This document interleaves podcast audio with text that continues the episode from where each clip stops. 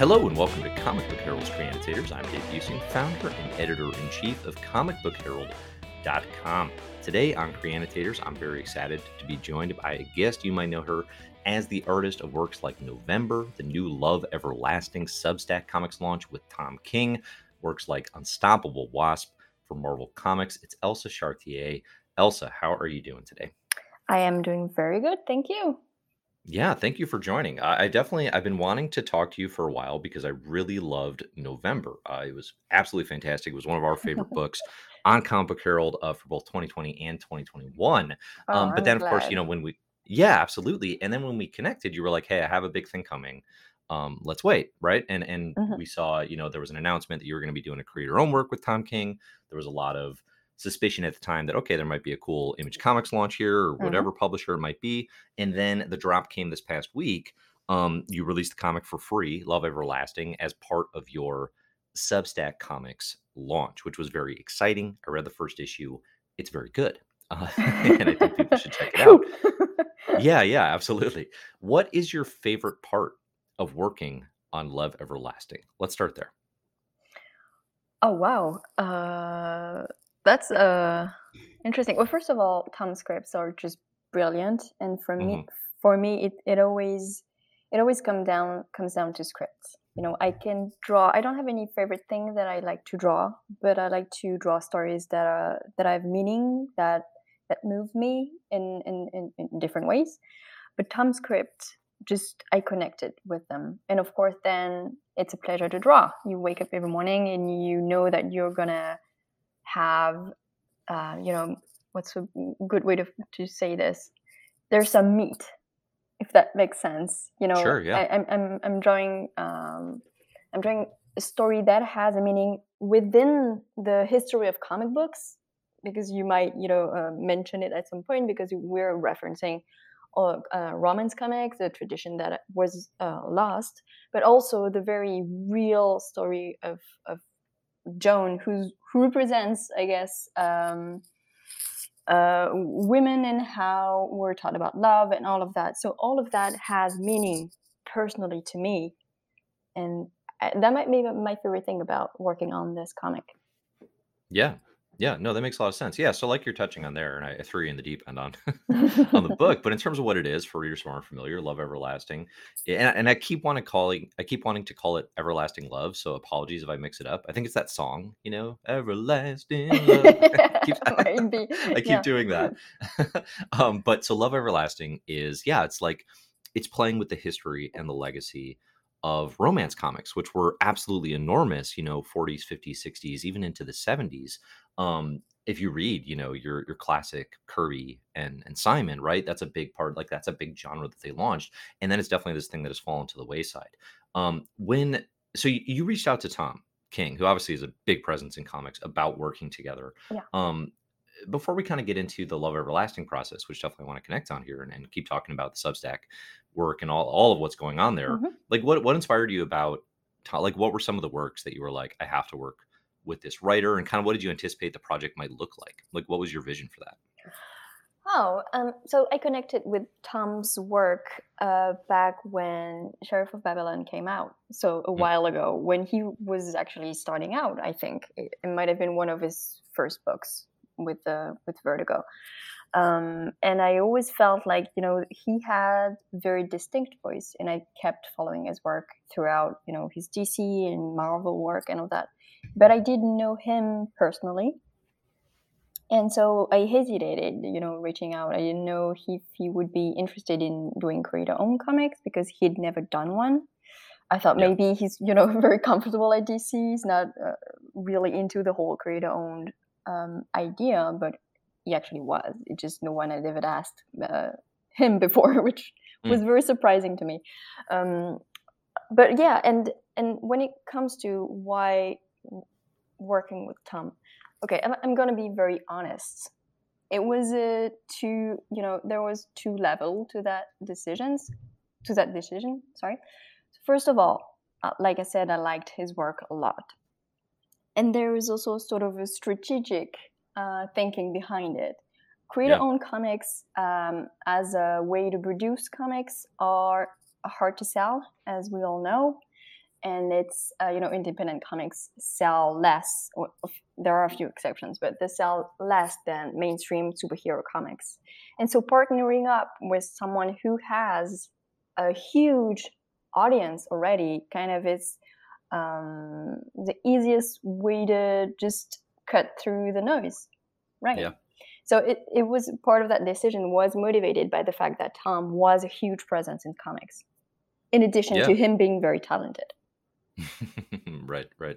No, that totally makes sense. And that I mean that's definitely something that I've seen in your work, um, but also just in your presence now. Like you seem uniquely attuned to the business aspects of marketing yourself as a comics creator. You know, so if, if for people who are less familiar with your stuff, you know, you're you're launching all these Kickstarter projects for for Inktober and these various you know prints and works that you're doing.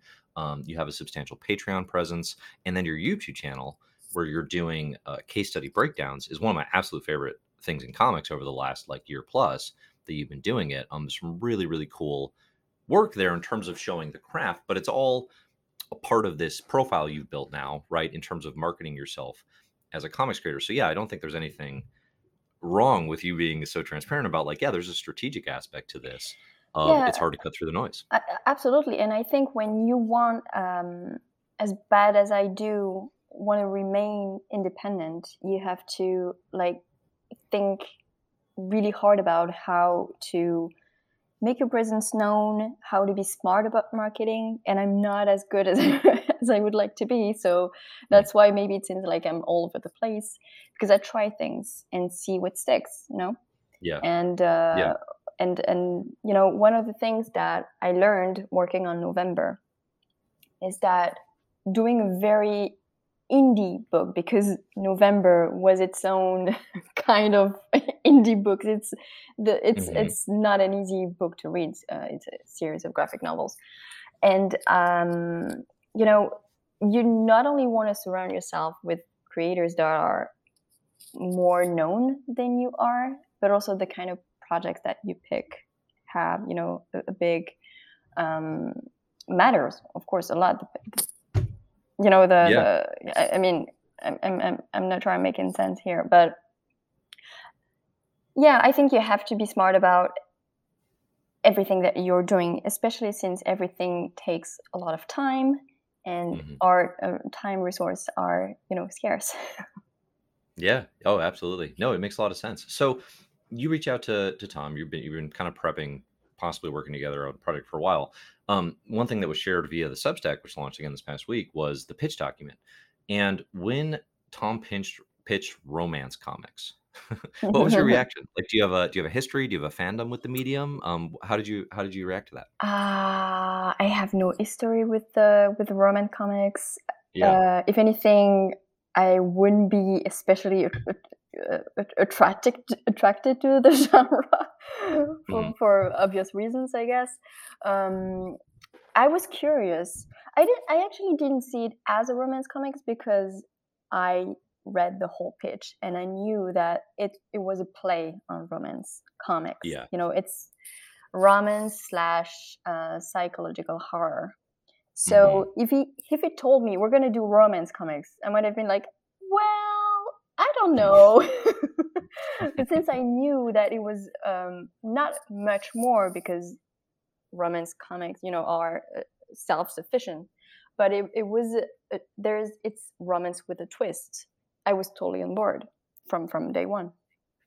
Yeah, yeah, for sure. No, that makes sense. Um, I mean, it, I think that's the thing is because even in you know your your past creator own works like um like Infinite Loop for probably most most notoriously like that's a romance comic of sorts, right? They're like it's a love story, it, um, yeah, but it's but it's modernized, you know. Yes, it's it's uh, romance uh, slash uh, sci-fi. Yeah, and what mm-hmm. we're doing yeah, here is romance horror. I it's funny. I had never thought about it before before starting uh, pointing it out to me. I guess I surround myself with writers who love love. yeah, well, absolutely. I mean, it's a topic, and, and it's a topic that I think you know if you if you look through Tom King's work, like ironically, like it's something where he's exploring in a lot of depth in like I think it's very romantic. sure. So okay, so y- you've had I think very ambitious descriptions of Love Everlasting that I've seen in the the promos for this. Mhm. Um, you know, I've seen you say like kind of what Sandman is to horror. Um, you know, Tom says what Watchmen was to superheroes, Walking Dead to zombies. You know, that's kind of what you want this book to be for for the the genre, the idea, that platonic ideal of romance comics. Is this the most confident you've ever felt about a book you've been working on? Um, probably, and a lot of it is due to the Substack launch itself, Mm. which you know the whole event because we launched amidst another you know wave of creators on there and new projects being announced. Uh, So of course there were there was sort of a, a highlight on on our project launching. And a lot of people read it. A lot of people subscribed to the Substack. So of course I feel like okay, this is a, a good first step. We'll see how Yeah. it tr- translates, you know, in print or just in the future because the episodes are going to remain free. Every monthly issue is going to stay free, at least for the first arc. But yeah, I do feel, it felt very confident about the work that we had done. Uh, it, it, was confirmed to me when people started really subscribing. And then now we're a few days past launch, and it's been nothing but really good feedback from readers.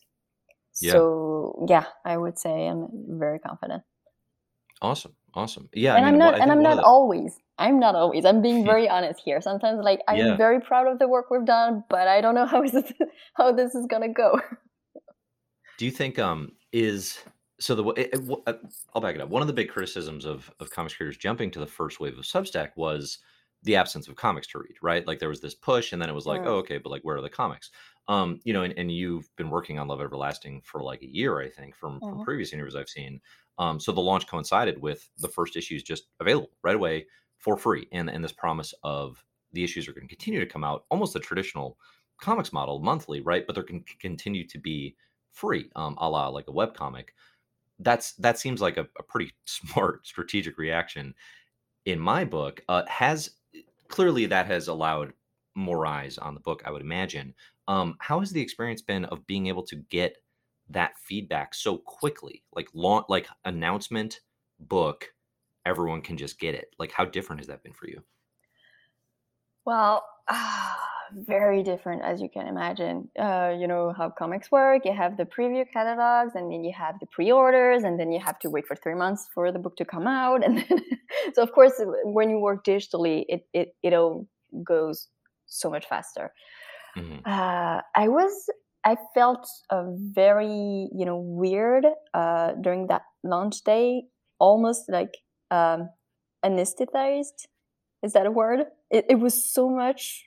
It was a Hmm. lot, really quickly, really fast. It took me a few days Yeah. to really like. It dawned on me. Oh, we it's finally out because I've been working on this since like January last year. So it's- Sure, sure, it's been right. a while and i couldn't show anything of what, what i was working on couldn't say anything about it uh, it was uh, very intense and it's just a completely different experience than you know having people going up to the store and picking, picking your book and sending you pictures with the book in their hands it's it's Mhm. it's um, the fact that it's digital is uh, additionally surreal in, in itself because there's no object for people to hold Yeah, right. um, Yeah. but I do I do like you know I don't think something like that had, haven't been done before. Not only the the launch on the Substack, but the having a book for free. You know, the free Mhm. books that you get will, will be you know previews or stuff that uh, is going to come out on a different form later on. You know, short stories, stuff like that. But no one has ever launched. I, I think like a, an ongoing series for free. And so in yeah, I mean, the sense, closest thing I can think of is um Brian. Vaughan and Marcos Martin with Panel Syndicate, where it was pay what you want, right? That when that model was popular, but it's not. So you could get it for free, right? But it's not like exactly the same. thing. yeah, it wouldn't it wouldn't have been great to get it for free. You know, you want to pay them. Uh, oh, whereas here we've we've been paid already, so it's not like you're stealing or or, or anything. We want you to get Yeah, it yeah. for free and pay for addition, you know, perks if you want to. Um, and the the di- difference with Panel Syndicate is that our book is going to come out on a monthly schedule, Mhm. just like it would if it were a paying book. Yeah, yeah, which is exciting. I mean, definitely. Like I'm, i- if this had been released um, in print, I would have mm-hmm. been very interested because I like both of your work. Um, I don't know that it would have been a day one. I'm going to read this the second it comes out. Same experience for me, right? Like I would have gotten to it as as as, as issues became available, um, but probably more slowly, as opposed to like, oh, this is free. I'm doing I'm doing this right now. Right. Yeah. there, like, there's you know it, it creates a momentum. Not only the fact that it's free, but the fact that there's a big news surrounding the fact that it's free. You know, it creates mm-hmm. a whole uh, publicity in itself. Um, and I think it's great, especially for that book, because when people read romance comic, they might be like, "eh, this is not for me." Mm-hmm. You know, mm-hmm. there's a kind of a, a, barrier to entry with certain genres, but here it's like it's not a romance comics, and trust me, you can download it and and read it for free. Uh, yeah. Whereas, you know, asking someone to trust you and having to buy a book is a whole other, you know, level here you can just say, trust me, download this and read it right now. And, and in 30 minutes, we can talk about it if you want. No? yeah, exactly. No, so exactly. it made it much more accessible to everyone. Yeah, definitely. Well, and I think just like narratively, and I'll, I'll avoid spoilers here, but you know, suffice to say, given given the reputation that both of you have as creators, I anticipated like, okay, there's going to be a hook here, right? Like, there's going to be something beyond just sort of replicating these old tropes of, mm. of romance comics, right? And that that becomes more and more apparent as the issue plays out, which by the end of it, it's like, oh, okay, yeah, like you said, like it's psychological horror. Like there's a mm. there's a hook to this, there's a a twist to this of sorts um, that will continue to be interesting. So that getting to explore and, and experience that first is definitely um is definitely useful. I think yeah, for, for keeping people's attention what we want to do here is like take romance comics and look at the potential and limitations of this genre and um, you know it's this it's hard not to spoil because you know if you give away the concept you kind of spoil spoil um, issue one mm-hmm. entirely mm-hmm. but this it's it's a mystery about a woman learning she's living one lie after another so make of that what you what you will, and give that first issue a, a chance, and it will make sense once you get to like half or you know third into it. You'll understand why we're we're saying that we're taking romance comics and throwing that on on its head. Yeah, yeah. Are, so you're you're about. I, I saw on Instagram you're inking issue five recently. Mm-mm. Um, so it, you know it seems like everything you've you've been saying is like this is an ongoing like it's going to keep going for a sustained period of time certainly is the hope um is there a point so far in the story that you think is like a crucial turning point through the first five issues like are, is there one that you're telling people like okay wait till you see issue three or something like that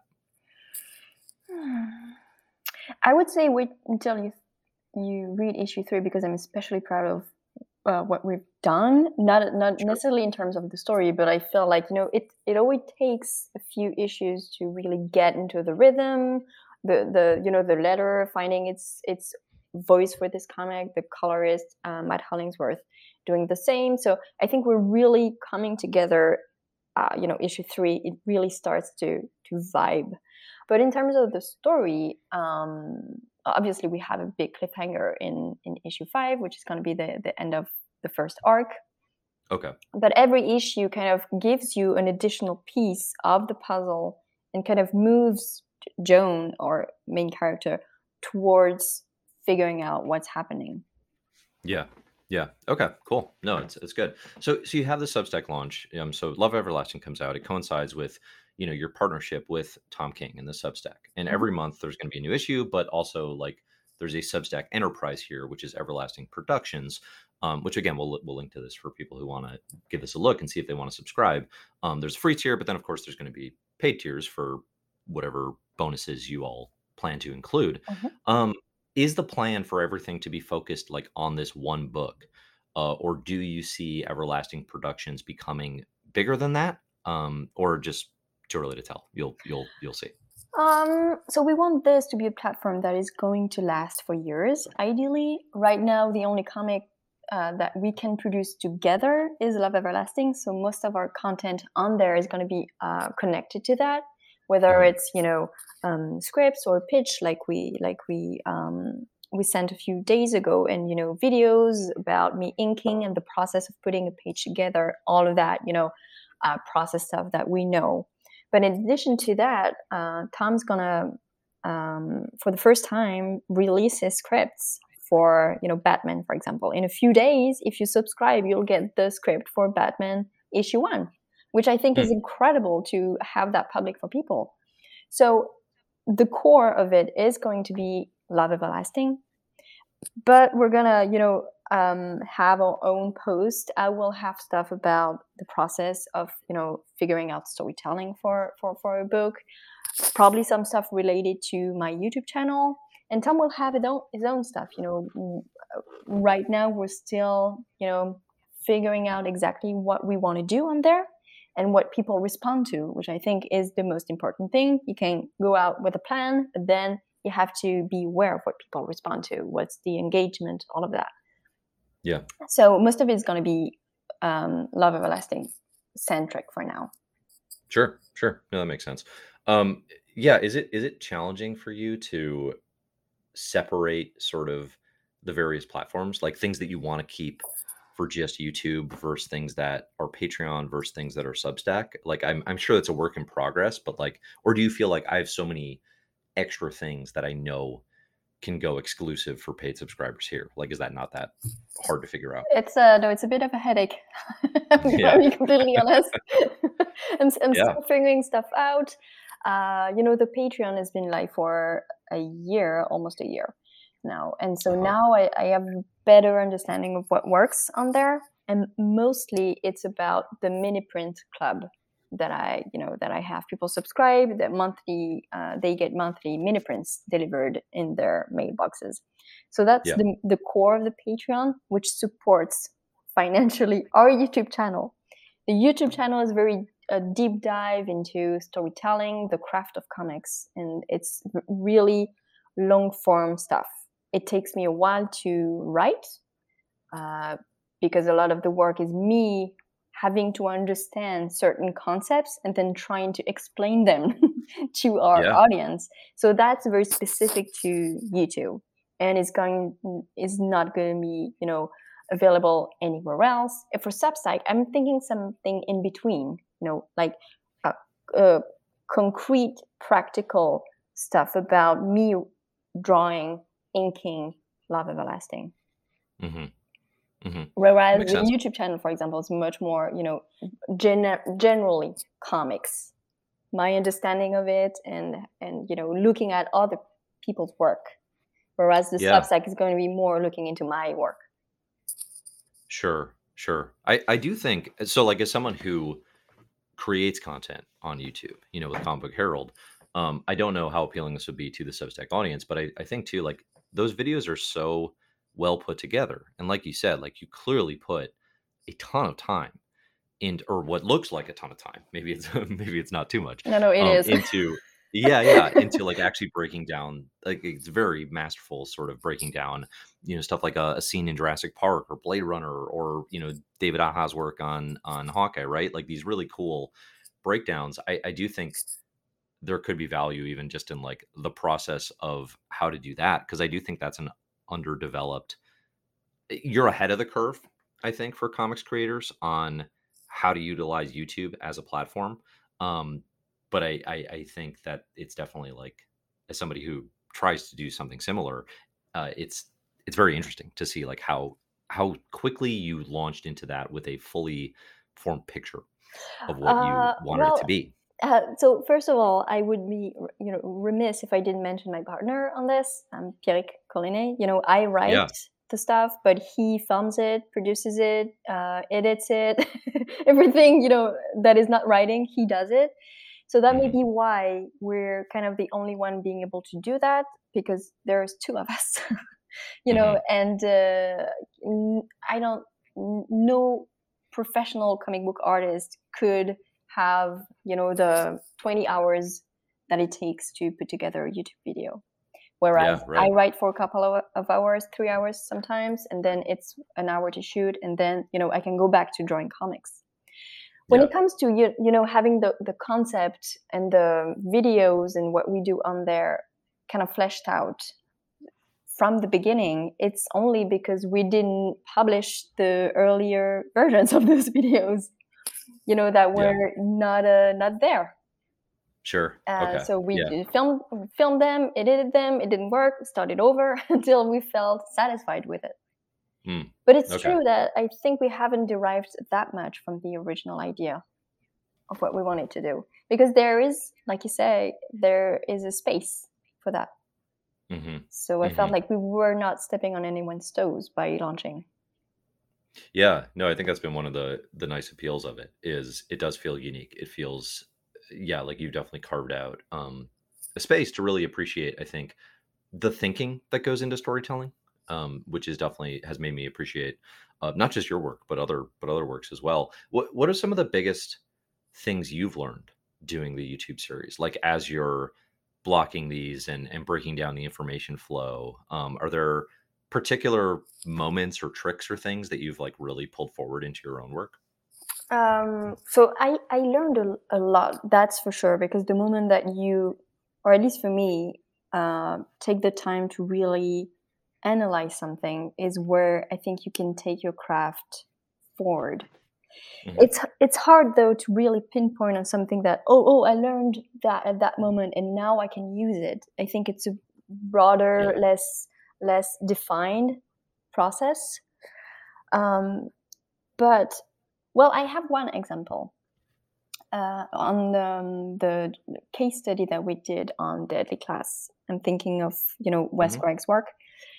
He um, he had this page and he used you know um, rules of graphic design to Mhm. lay out the panels and it was a revelation for me to really realize that oh you, you can you can use um, knowledge from other visual medium to apply to comics. Mm. you know he's done it like fantastically well. And that was like a a, a, a really important key moments to me. It's like oh we, we can look outside of comics and bring in uh, whatever we find you know interesting or useful and and kind of translate it into the language of, of comics so Sure. that's one thing. And another is just i have a renewed and respect for what we do as comic book artists. And i feel like i have to be better when i when i start drawing an issue. Okay i i know that in in some way this page can be better. How can i make it better?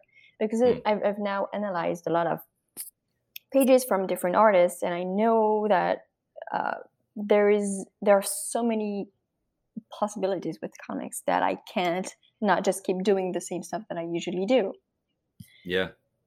Yeah. Well, I think that I think that desire to better yourself and the ambition to have every page be the best it can be, like that shows in the work, right? And it's something that I think was very clear throughout November. You know, just, for yourself as an artist, like it's an extremely ambitious work. Um, so November, for people who aren't familiar, is a, a series of four novellas, right? It's, it's but they're all interconnected and kind of build to one cohesive story by the end of it. Um, you're working there with Matt Fraction, Matt Hollingsworth, um, uh, I think Kurt Ankeny on letters. Yeah. What on November, like what pushed you the most out of your comfort zone? Like what was the the hardest part of that? Um, so the the storytelling in itself and the panel breakdown was done by Matt because it followed a very strict, rigid, almost mathematical structure. Mhm. So it was interesting because I didn't, you know, the panel sizes were in the script, which was the first time that Oh, I'd okay. worked that way. It was, um, I felt maybe at first that it would be restrictive for me, Yeah. but actually it allowed me more time. You know, I didn't that time. I didn't have to figure that out. I could put somewhere else, and I used to rethink how to arrange elements inside panels so that was pretty pretty new to figure out because because the the panels are so rigid and we have a lot of panels per page Right. for nine issues i i knew you know from the get-go that i would have to be inventive otherwise the book would be like kind of one one note. So Yeah. that was the the big the biggest you know um, my biggest challenge for that book. The other one was to um, give justice to the incredible characters that matt had created. You know on paper you read the script. You know comic book scripts are kind of uh, boring in a way most Mhm. of the time because you really Mhm. have it's only half you really have to to to see the the visuals to get the full picture Yeah. but the the dialogue on that on those scripts was so incredible that uh, that my second challenge was i have to make sure that these people come across on the page as lively and unique and as they do on the script if that makes Yeah. sense so that was I felt yeah. like such a huge responsibility not to fuck that up That's interesting. Yeah, because it's I, I think maybe part of the challenge, definitely part of the challenge that I had as a reader was early it's the story is fragmented, Mhm. right? The story is fragmented and fractured. So you have these characters that are developing, but it's hard to get a feel for them because of the way the narrative is it doesn't really coalesce until you get deeper into the book, at which time then the characters obviously all eventually come together. Um, so yeah, it is it is important to establish who they are, right? And why we care about them. Um, especially early because it's it's harder to get a feel for like okay what's actually happening here how are these stories related yeah the, you know? these characters are the uh, uh, at least in the first volume are the only thing that you can hold on to Mhm. the rest is mhm. all fragmented like you said Yeah, yeah, it's effective. So that's interesting that that you mentioned. So the panel layouts were all, you know, prescribed essentially um, within the script. Because one thing I noticed, one thing I really like about November is there's a lot of these really thin vertical Mm. uh, panels that are used exclusively like for captions, right? So whereas I think traditionally, like in comics, we'd see the captions, you know, maybe in a, a square text overlaid over some of the art. They're like their own panel block a lot of times, and I actually really like that. That's something I saw carry over into Love Everlasting. Was that you?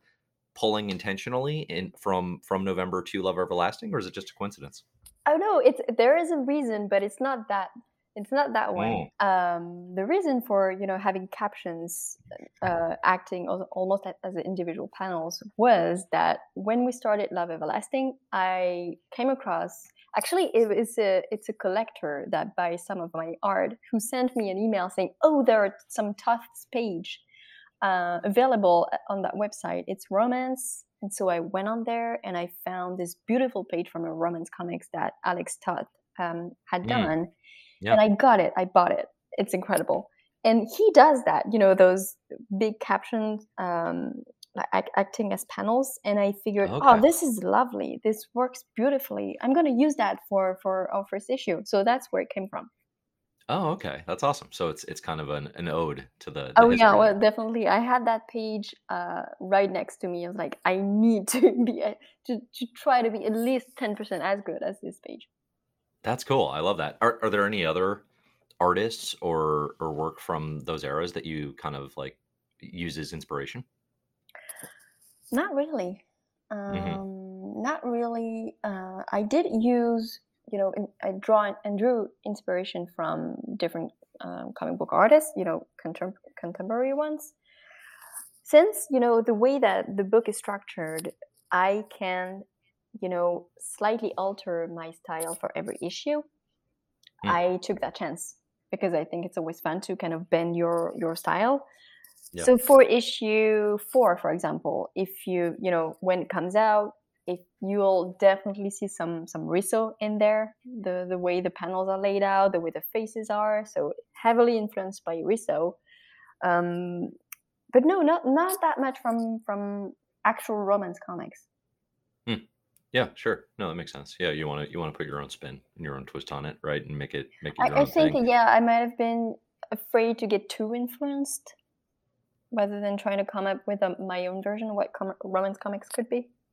Yeah, yeah. That's interesting. I mean, because it definitely, I think, as someone who has not read a lot of them, and I'm sure I am not unique in that for readers who are reading, you know, have, have started reading comics in the 2000s, um, it it feels like it captures an idea of romance comics Mm. that I feel like a lot of us have in our head, whether it's through passing familiarity with the Kirby Simon stuff, whether it's, you know, those Roy Lichtenstein, you know, pop art, you know, art gallery things, right? Whatever it might be, there's like an idea of what they might be. I feel like it captures that without actually being like, oh, you should really go read um, you know, X, Y, and Z runs from from the 1950s or anything like that.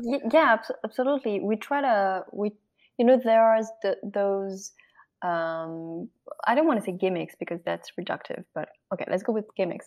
That you get in romance comics, you you'll get this uh, this. So most of the time, when you buy an issue of romance comics, it's going to be different stories inside that issue, and so yeah. the the issues are, uh, you know, followed by um, a, a, a, splash page with the title embedded in the art. It's right. it's you know hand lettered, uh, decorative. So we used that as a way to say, oh, at a glance you can say that it oh this is a romance comics in some way. So we definitely use that first because it's it goes with the genre, and also because it's just so fun to work on. I, am yeah. having like an incredible time working on those spread uh, pages. That's cool. They definitely stand out. I mean, it's a nice it's a nice breaking point of chapters. Um, it's where super tough because I have to come yeah. come up with the style for the logo, how to include it in the, in the spread. It's it's it's almost illustrative work rather than storytelling. Yeah. That's interesting because it is. Yeah, it's like a it's like a true change. Um, not to give away the game, but yeah, I mean, it, it has to feel like a new thing, mm-hmm. uh, which is which was definitely captivating. Like the, the I'll say like the first time it happens, there's kind of that moment as a reader where it like almost takes you out. It's like, oh, okay, I got to start over again. Interesting. Um, and then the third time it happens, I'm like, oh hell yeah, here we go. like, this, this, is really fun. You know, like I'm immediately back in. So yeah, it, it's it's good.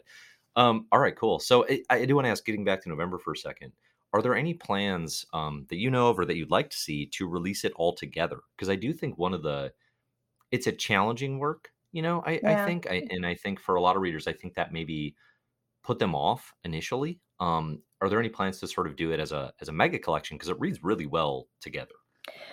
Um, it, it's challenging as four volumes, but the the the structure of the four volumes has you know makes sense, and having everything all in one book would certainly be easier for, for, for, for readers to get into, yeah. but might, you know, betray a part of that structure. So there's that. I don't think Matt was like super hot about the idea. And there's also the fact that it costs a lot of money to release uh, a collected, a big collected edition like that. And and yeah. As long as we still have a stock for the individual uh, issues, I don't think there is going to be plan for a collected edition. Sure, sure. No, that makes sense. Uh, yeah, I mean, I would definitely recommend people give November a shake. Um, I, I like think we just we at some you know in some level we just have to accept the idea that we launched into a very challenging book. Yeah, and it's sure. just and no it's matter how right? we we try to turn it, uh, it's going to remain a very challenging book, but a rewarding one when you like really. It requires trust from readers. Definitely. I'm sure we have a lot of people that read volume one and felt like, ugh, what the fuck is happening? and didn't mm-hmm. follow through with, with the next volumes. But that's where uh, the story starts to make sense. Yeah, right. Exactly. Well, and I think now that all four are available, I do think you'll have probably a wave of readers who, through recommendations like this and other places, are going to be like, you can you can quickly bounce to volume two, whereas if you're reading it the first yeah, time yeah, yeah. out, you would have been like, okay, I got to wait for this, and uh, wait, what happened in volume one? I don't remember. You know, so just that traditional. Absolutely, yeah, yeah, definitely. you know, that's, that's, familiar to comic readers for sure.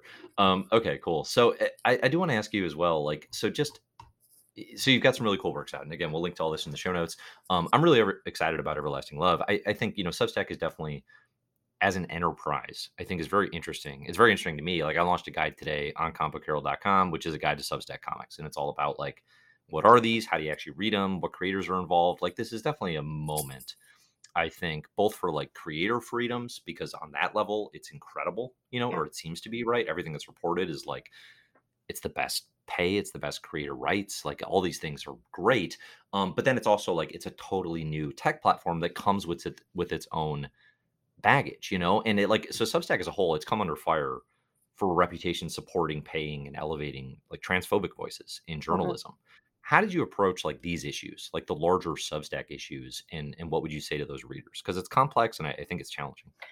It is definitely complex, and you know the just the the world in itself is complex. It's really hard to navigate those issues. definitely. Mhm. What I what I will say is that a platform becomes what you make of it.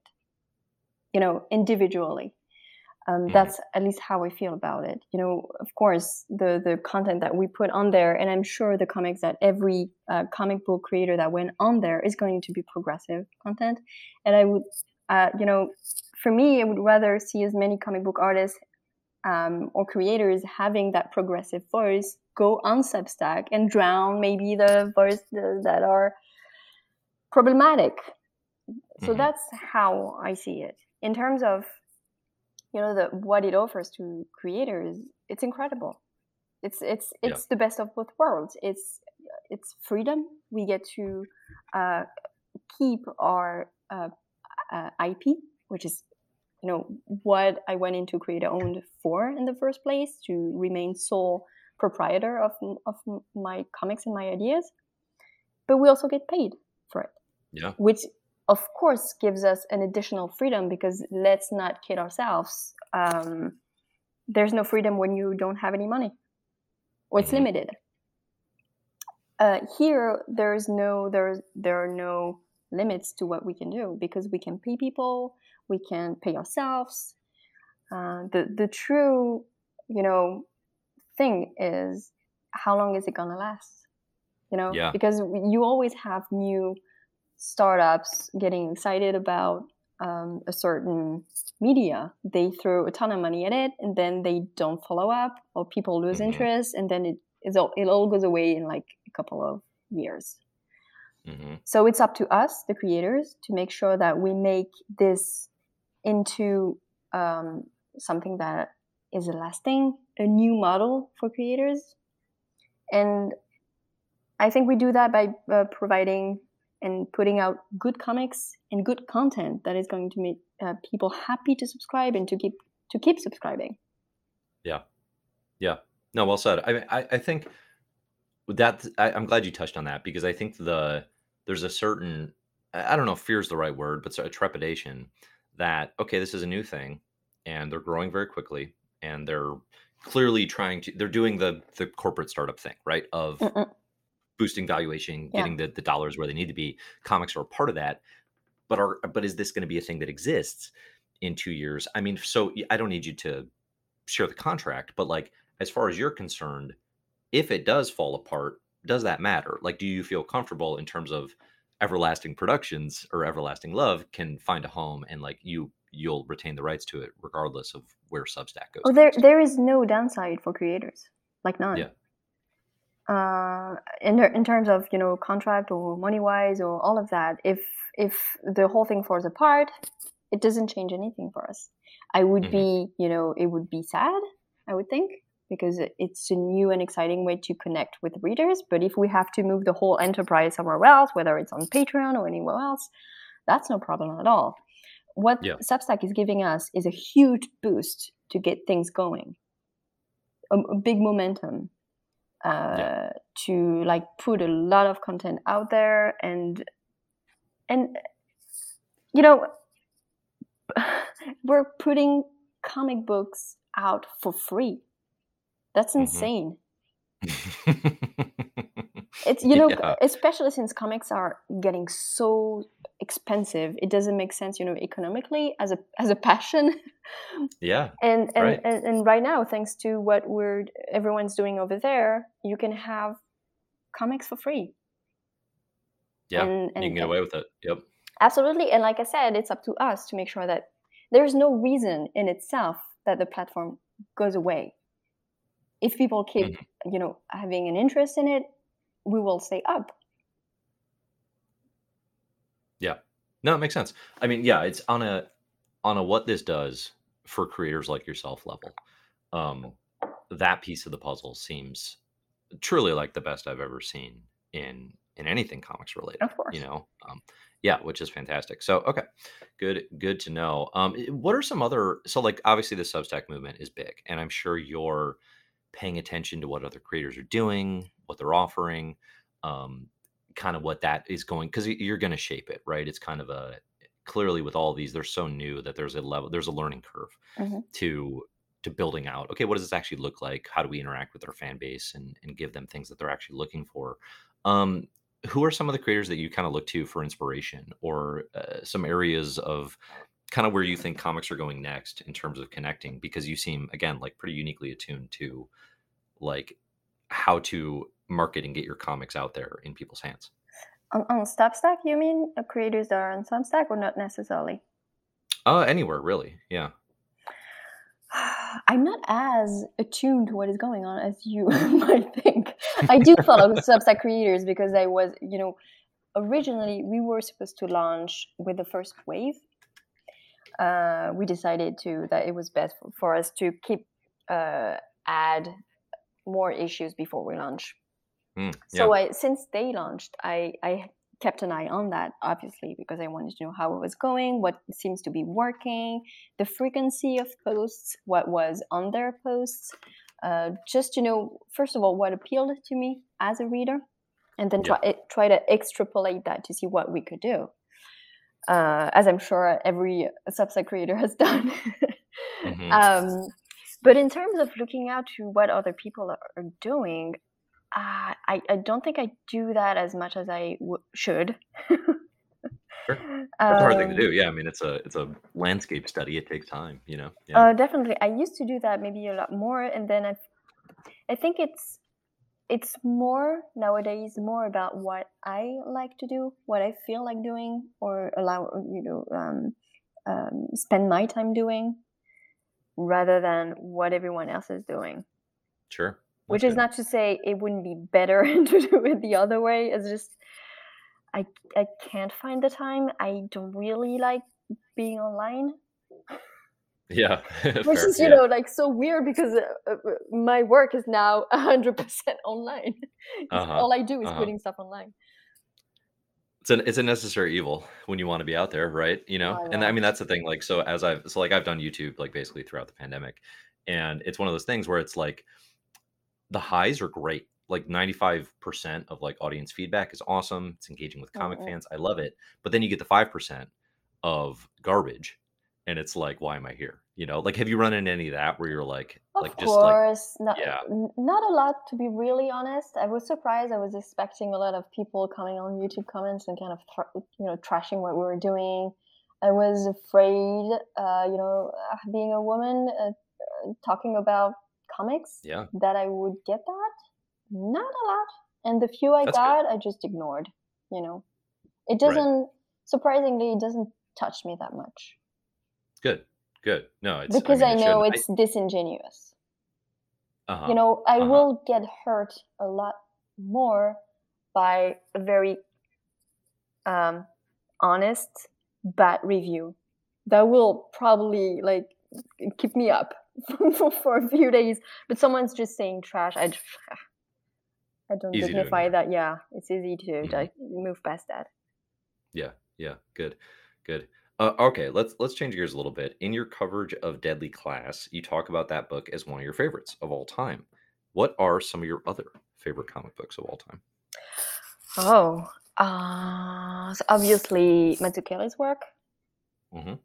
I especially uh, adore Asterios Polyp. Okay, yeah. Uh, I, am turning to my, you know, uh, to my shelves. Shelf, yeah. yeah. because I, I have so many favorites. I, I forget half of them after time. Um, the Parker series, obviously, was uh, like a big, big. The Darwyn Cooke yeah, Parker, you said? Yeah, yeah. Mm-hmm. Um, I actually got it in the uh, Martini editions. You know the big, the big ones. Nice, yeah so every everything Darwyn Cooke ever put out is on my list of favorites. Yep. Um, I I like a lot of different stuff. I I also read a lot of um, what you would consider more indie graphic novels that don't come out on, in the direct market.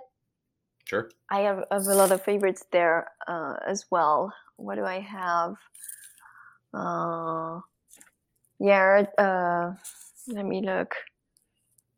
A Watchmen, obviously. Uh, there's a. I have a favorite. I think it came out in the states, but originally it was published in France. Uh, Tyler Cross. Have you heard about that series? Tyler Cross. Yeah. No. It's a fantastic series. I think they have three or four volumes out. Okay.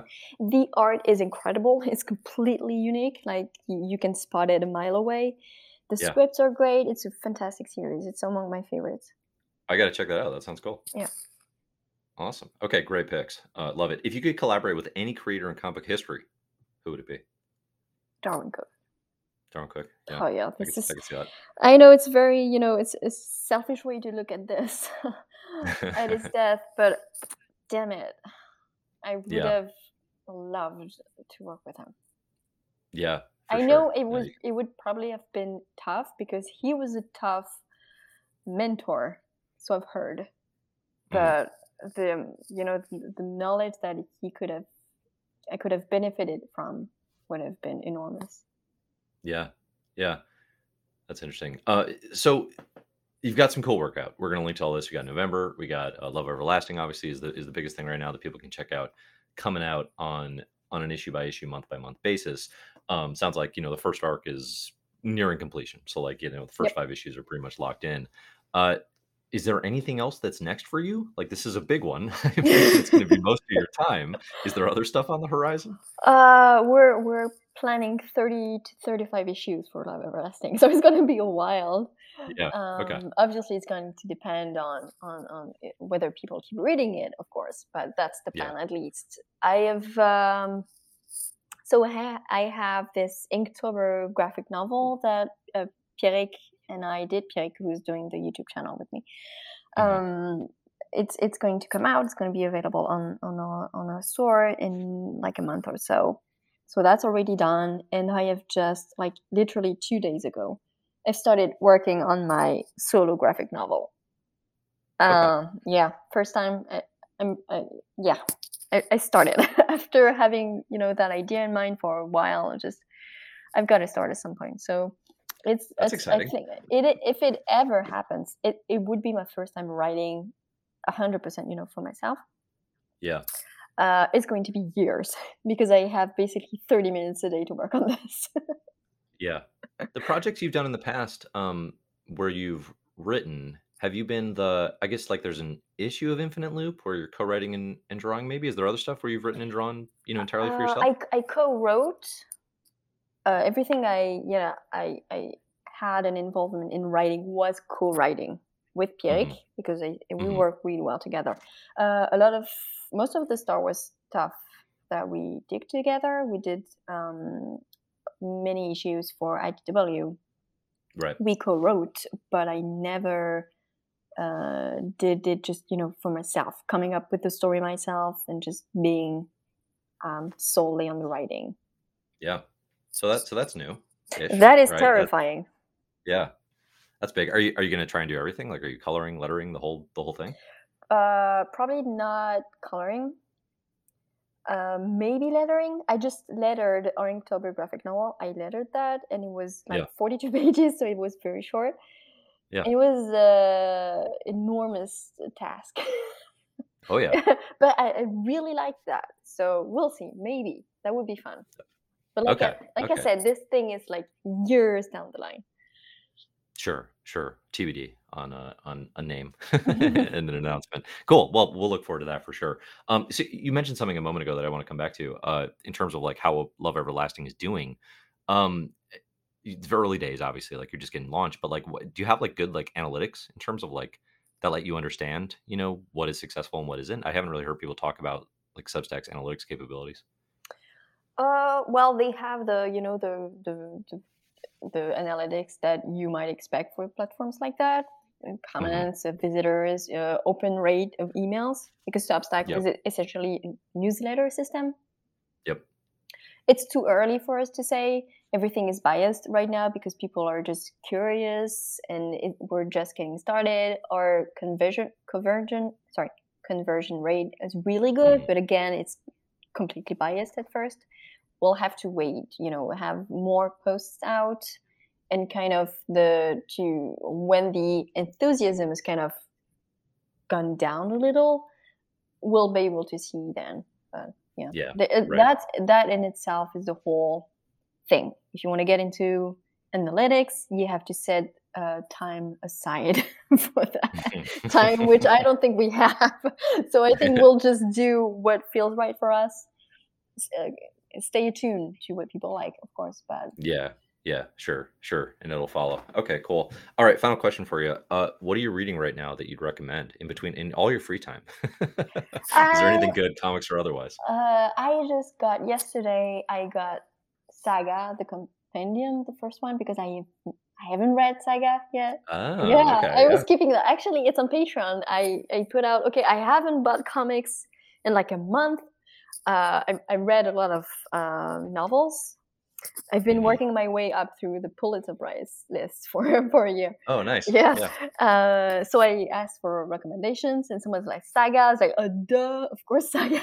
I haven't started. It was, and, and he was like, come on, come on, go, give it a chance and start. And I was like, okay. So I got the compendium. I'm gonna start that, you know, maybe tomorrow. And I got in by I think it Will McPhail. Oh, yeah, yeah. Uh, yeah, I had that on my list for a while, and I finally, you know, bought it. So I have very high expectations, which I'm sure it will, you know, fulfill. Yeah, yeah, definitely. No, that's a cool graphic novel. Uh, yeah, Saga's Saga is uh as as you know as advertised. I'm sure Yeah, yeah, I good time reading know, I know. It it it, it feels kind of this huge book feels a bit daunting. Mm. I'll, I'll work at it, you know, little by little. I do think that's one of the the gifts of of BKV at this point is it it reads pretty quickly. It is not dense. Mm, Um, there's a, like there's meat on the bones for sure, but hmm it it it flies. I think so. Maybe you'll find otherwise, but that that's been my experience. Cool, cool. I'm I'm looking forward to starting. Awesome. All right, cool. Well, Elsa this has been great. Um, again, I, I really appreciate you taking the time. We'll include links to all the work here in the show notes where people can check it out, um, and where people can find it from you. But yeah, is there anywhere else uh, that you'd want to promote to make sure people can find your work? Oh my god, I think we've talked about everything. okay, good. uh, yeah, if you're if you're curious, I would encourage you to uh, check out our first issue of Love Everlasting, which again is free. And on Substack, we have a lot of physical rewards for people interested in physical exclusive variant covers. We have you covered. So yeah, I would I would encourage you to to check that out. And thank you so much, Dave, for for having me over. Yeah, it was a pleasure. Absolutely. So people can find my stuff at comicbookherald.com. Otherwise, Elsa thanks so much for joining. And uh, yeah, we'll be back uh, in a couple weeks with the next creator interview. But Thank thanks for your time. Thanks.